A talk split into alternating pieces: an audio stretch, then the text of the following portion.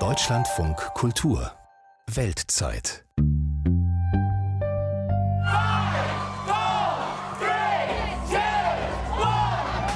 Großbritannien hat gerade alle Covid-Restriktionen aufgehoben und feiert den Tag der Freiheit. Australien hingegen verhängt zeitgleich über drei Großstädte einen Lockdown.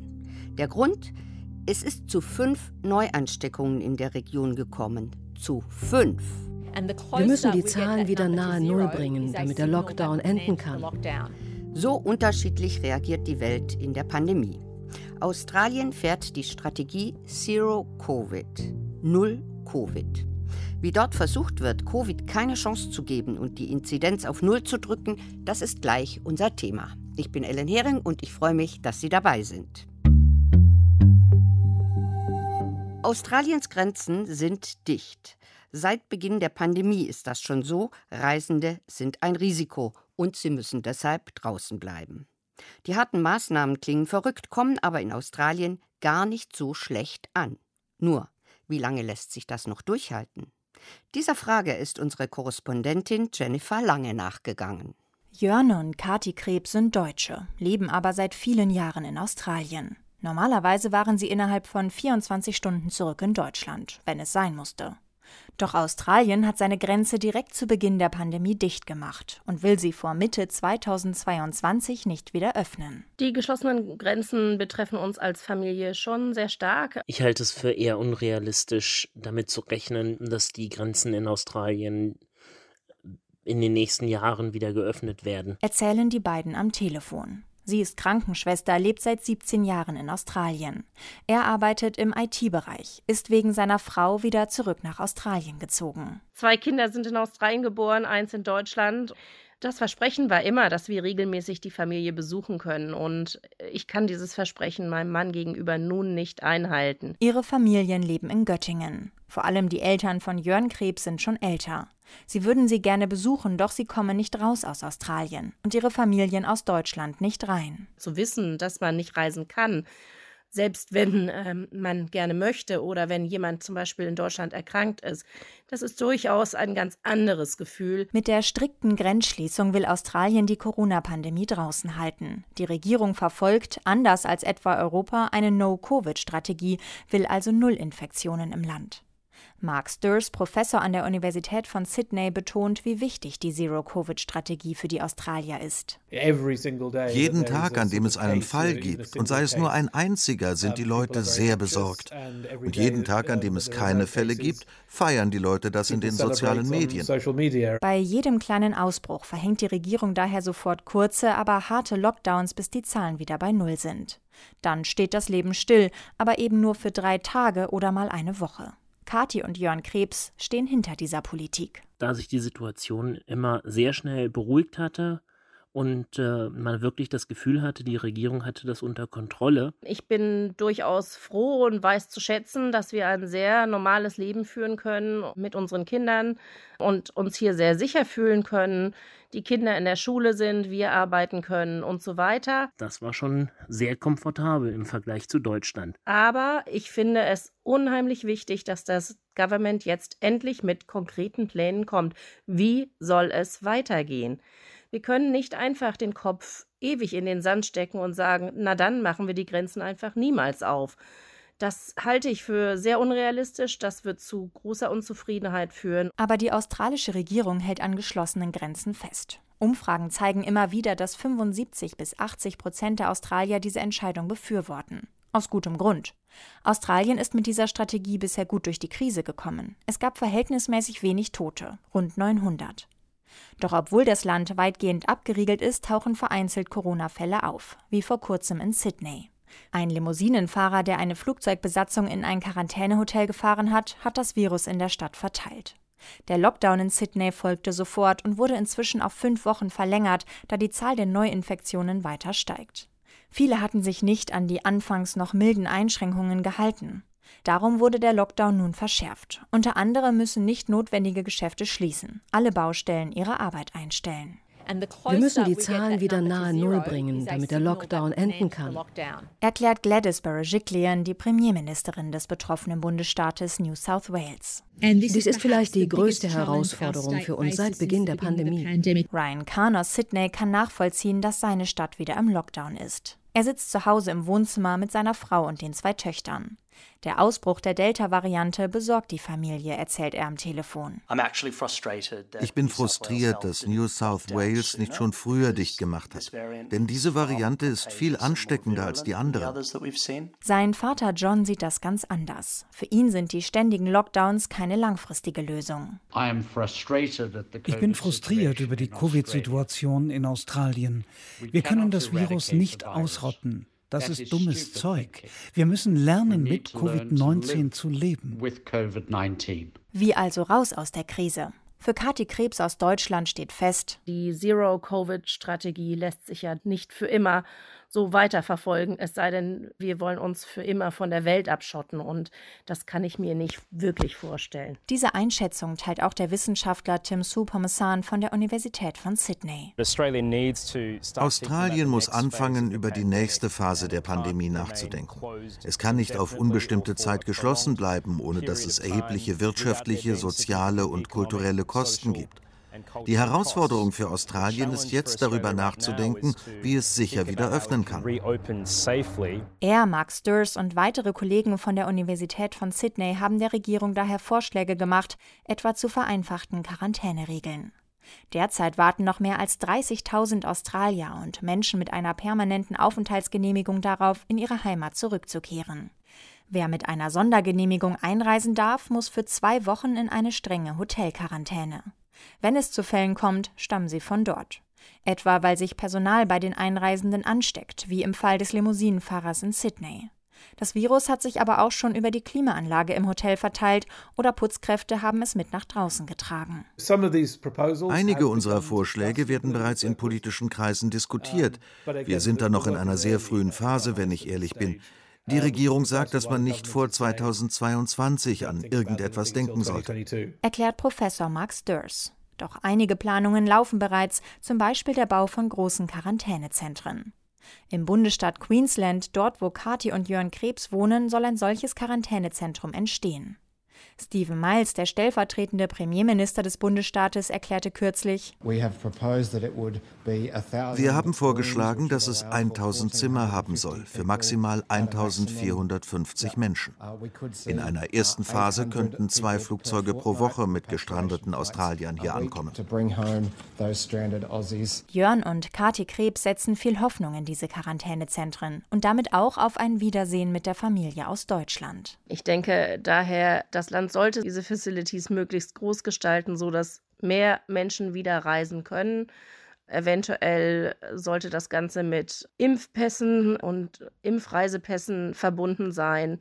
Das könnten ganz gute Strategien sein, damit sich das Land wieder öffnen kann. Solche Zentren sind in allen Bundesstaaten geplant, in unmittelbarer Nähe der internationalen Flughäfen. Wir haben herausgefunden, dass 55 Prozent der australischen Bevölkerung der Meinung sind, dass wir in Erwägung ziehen sollten, unsere Grenzen für geimpfte Reisende zu öffnen, auch für geimpfte Studenten in einer gestaffelten und kontrollierten Weise. Sagt Professor Tim Supamassan von der Universität von Sydney. Ausländische Studenten bringen viel Geld ins Land. Australiens Bildungsindustrie ist ein riesiges Geschäft. Die Schäden dadurch, dass internationale Studenten nicht einreisen können, belaufen sich auf lange Sicht auf Milliarden. Tausende Studenten würden derzeit online aus ihren Heimatländern an den Kursen teilnehmen. Doch neue Studenten werde das abschrecken. Grenzen öffnen also für Geimpfte? Es ist umstritten. Doch auch in Australien spielt das Impfen eine zentrale Rolle beim Weg aus der Pandemie. Jörn und Kati Krebs sind beide schon vollständig geimpft. Als Krankenschwester setzt sie sich besonders dafür ein und klärt Patienten auf. Da es mittlerweile über Facebook und andere Medien unheimlich viel falsche Informationen gibt, die Menschen verunsichert sind äh, bezüglich AstraZenecas und äh, ob das nun sicher ist, es zu kriegen oder nicht, weil sich permanent geändert hat, wer das nun bekommen darf und wer es nicht bekommen darf. Und äh, viele Menschen einfach sagen, warum soll ich mich impfen lassen? Wir haben doch gar kein Covid in Australien. Der Hausarzt Brad McKay beobachtet das täglich in seiner Praxis. Wir sind Opfer unseres eigenen Erfolgs. Covid hat sich nicht wirklich über das ganze Land verbreitet. Wir hatten ein paar Ausbrüche und konnten diese unter Kontrolle bringen. Ein großer Teil der Bevölkerung hat daher die Einstellung, dass wir einfach abwarten können, wie sich die Dinge entwickeln. Kommt es zu lokalen Ausbrüchen wie vor einigen Monaten in Melbourne, lassen sich plötzlich mehr Menschen impfen. Doch eine Herdenimmunität werde das Land vermutlich nicht erreichen, sagen Wissenschaftler. Erst gab es keinen Impfstoff und jetzt ist die Skepsis zu groß. Eine Umfrage des Melbourne-Institut zeigt, dass sich jeder dritte Australier nicht impfen lassen möchte oder zögert. Hauptgrund ist die Sorge vor Nebenwirkungen, etwa den Blutgerinnseln beim AstraZeneca-Impfstoff. Auch die Patienten von Hausarzt Brad McKay wollen sich nur ungern mit AstraZeneca impfen lassen. Das Problem ist, wir haben unsere Hoffnungen ausschließlich auf AstraZeneca gesetzt und haben es verpasst, früh genug mRNA-Impfstoffe einzukaufen, um wirklich für den Fall gerüstet zu sein, dass etwas bei AstraZeneca schief geht. Die Impfkampagne in Australien läuft daher schleppend. Bisher sind gerade mal gut 10 Prozent der Bevölkerung vollständig geimpft. Ein neuer Werbespot im Fernsehen soll das ändern. Eine junge Frau liegt im Bett, wird beatmet und ringt verzweifelt um Luft. Am Ende steht, buche jetzt deinen Impftermin. Viele, wie die 30-jährige Chloe aus Sydney, finden den Spot schrecklich. Zudem haben so junge Menschen wie sie oder die Frau im Spot erst Ende des Jahres die realistische Chance auf einen Impftermin. Den Menschen Angst zu machen, bringe zudem nichts. Chloe würde sich mehr positive Kampagnen wünschen, wie im Nachbarland Singapur.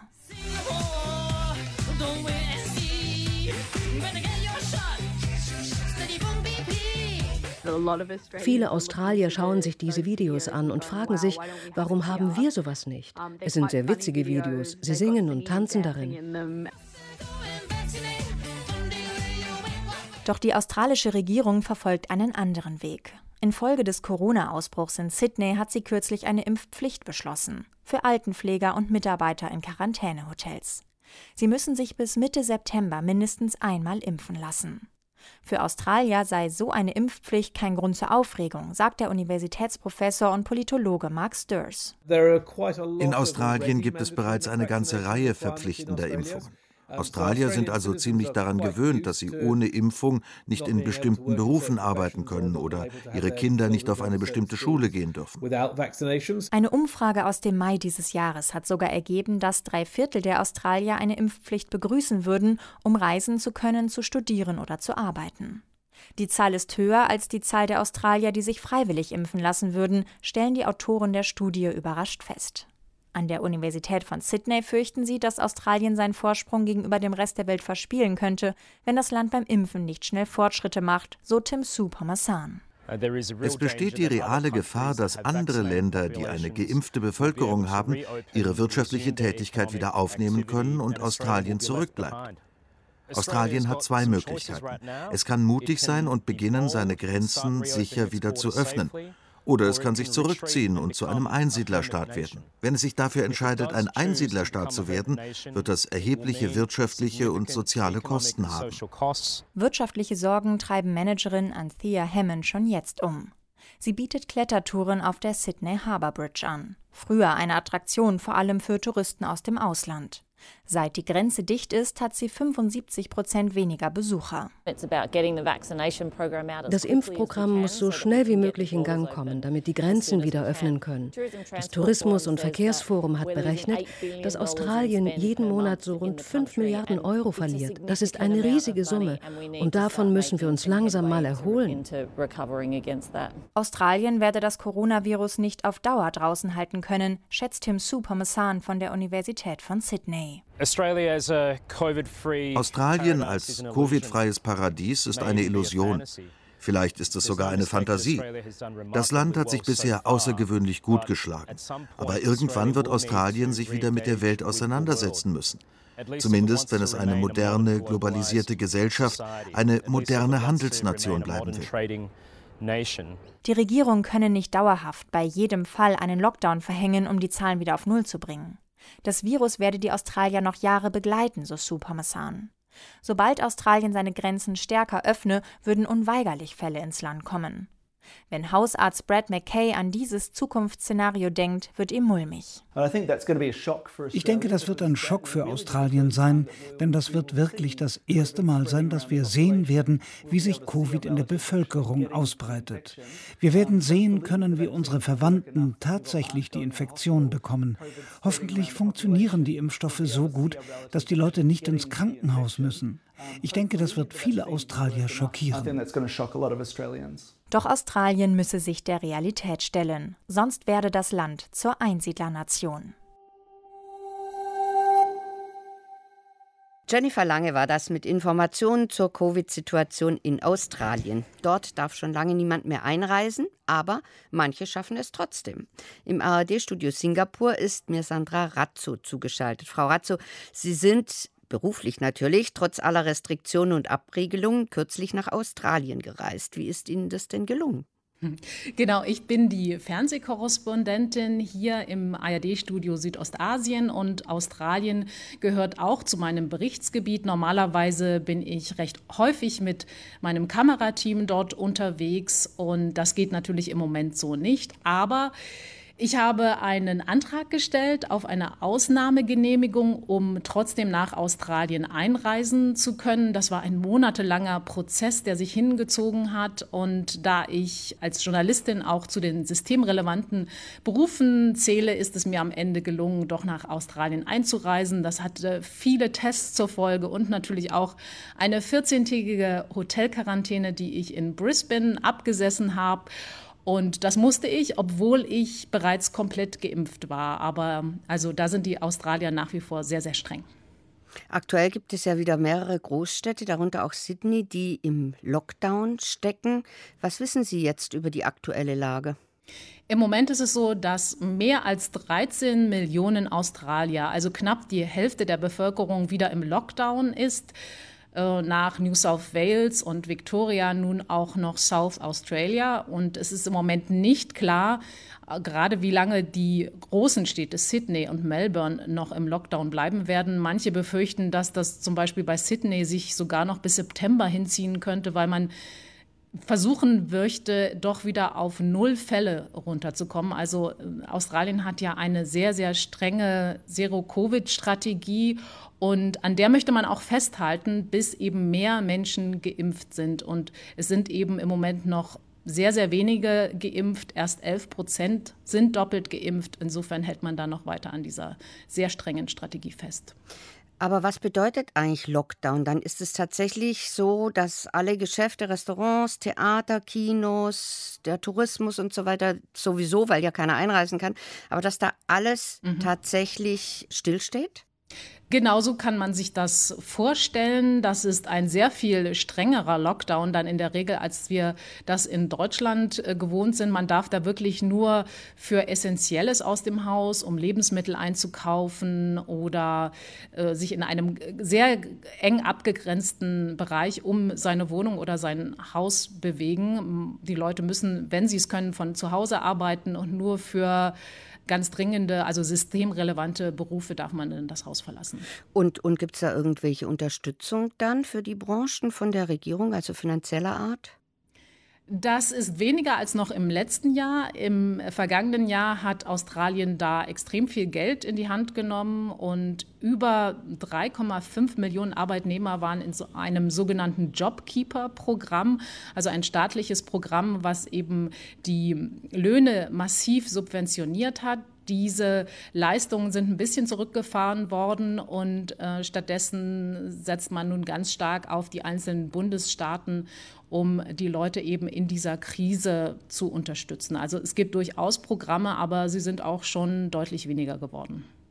Jetzt staunt man ja so ein bisschen darüber, also vor allen Dingen, wenn man das mit den Bewegungen, die, diesen, diesen Gegenbewegungen zu diesen ganzen Maßnahmen in Europa vergleicht, dass die Zustimmung in der Bevölkerung in Australien zu diesen Maßnahmen doch relativ hoch ist. Wie erklären Sie sich das? Das hängt ganz einfach damit zusammen, dass die Australier natürlich sich in der Welt umgeschaut haben, in äh, virtuell natürlich, im vergangenen halben Jahr besonders und einfach gesehen haben, was in den USA passiert ist, was in Europa passiert ist, dass Europa auch mehrere Monate hatte, wo man eigentlich nichts mehr wirklich machen konnte. Und in Australien war es über Monate so, dass man dort ein ganz normales Leben führen konnte. Also auch für mich war es erstaunlich, als ich dann mal mal aus der Quarantäne herauskamen. Es war ein Leben ohne Masken. Es gab Konzerte, man konnte sich frei bewegen. Also es war so, als würde man in einer Welt ohne Covid leben. Und das haben viele Australier sehr, sehr genossen und das haben sie der Regierung auch hoch angerechnet und haben gesagt, also es lohnt sich, das so zu machen. Inzwischen hat sich die Situation in den letzten anderthalb Monaten, würde ich sagen, ein bisschen verändert und die Leute haben eben gesehen, oh, in den USA wird ganz viel geöffnet, in Europa wird ganz viel geöffnet und bei uns tauchen nach und nach äh, immer mehr Fälle von dieser sehr an, hoch ansteckenden Delta-Variante auf, die auch Australien nicht mehr so gut in dem Griff hat. Und man muss wieder zurück in den Lockdown. Und viele Menschen frustriert das. Und natürlich werfen sie jetzt ihrer Regierung vor, dass sie bei der Impfkampagne nicht schnell genug waren. Also man hat in Australien erst sehr, sehr spät angefangen, sich um Impfungen zu kümmern. Dann hat man sich auf den falschen, also oder den weniger wirksamen Impfstoff äh, verlassen, der mit mehr Risiken behaftet ist, nämlich AstraZeneca. AstraZeneca. Genau, also darauf setzte die australische Kampagne sehr, sehr stark. Und dann stellte sich heraus, dieser Impfstoff wurde für unter 60-Jährige dann gar nicht mehr empfohlen. Das heißt, man hat jetzt viel von diesem Impfstoff. Man braucht aber die mRNA-Impfstoffe, also wie Pfizer BioNTech, und die konnte man eben nicht in ausreichendem Maße nachbestellen. Und deswegen läuft die Impfkampagne sehr, sehr langsam. Und immer mehr Australier werden langsam unruhig und unzufrieden mit ihrer Regierung. Und ist die Impfbereitschaft denn da? Ich denke, in diesen Wochen nimmt die Impfbereitschaft eher zu. Als ich dort vor Ort war, war es noch so, dass mir einige Ärzte sagten, na, viele Leute stellen das auch in Frage, warum sie überhaupt zum Impfen gehen sollen. Denn wenn man so gut wie keine Covid-Fälle hat und man ein ganz normales Leben führen kann und ohnehin das Land nicht verlassen kann, warum sollte man sich dann impfen lassen? Also das Ganze lief da doch recht langsam an, aber ich glaube, spätestens jetzt erkennen viele Leute doch, dass es keinen Weg am Impfen vorbei gibt. Danke, Sandra Razzo, für die Informationen aus allererster Hand nach Singapur. Und Sie sind auch schon wieder im Lockdown, richtig? Genau so ist es. Ja, denn auch in Singapur wird doch sehr viel strenger umgegangen mit der Pandemie als in Europa. Die Zero-Covid-Strategie wird auch nicht nur in Australien verfolgt, sondern zum Beispiel auch in Neuseeland. Und es gibt gar nicht wenige, die dafür plädieren, weltweit so zu handeln. Das war die Weltzeit von heute und in der nächsten Folge unseres Podcasts bleiben wir in der Region. Es geht um ein außergewöhnliches Raubbeuteltier, das nur in Tasmanien überlebt hat. Ich bin Ellen Hering, machen Sie es gut, bis zum nächsten Mal.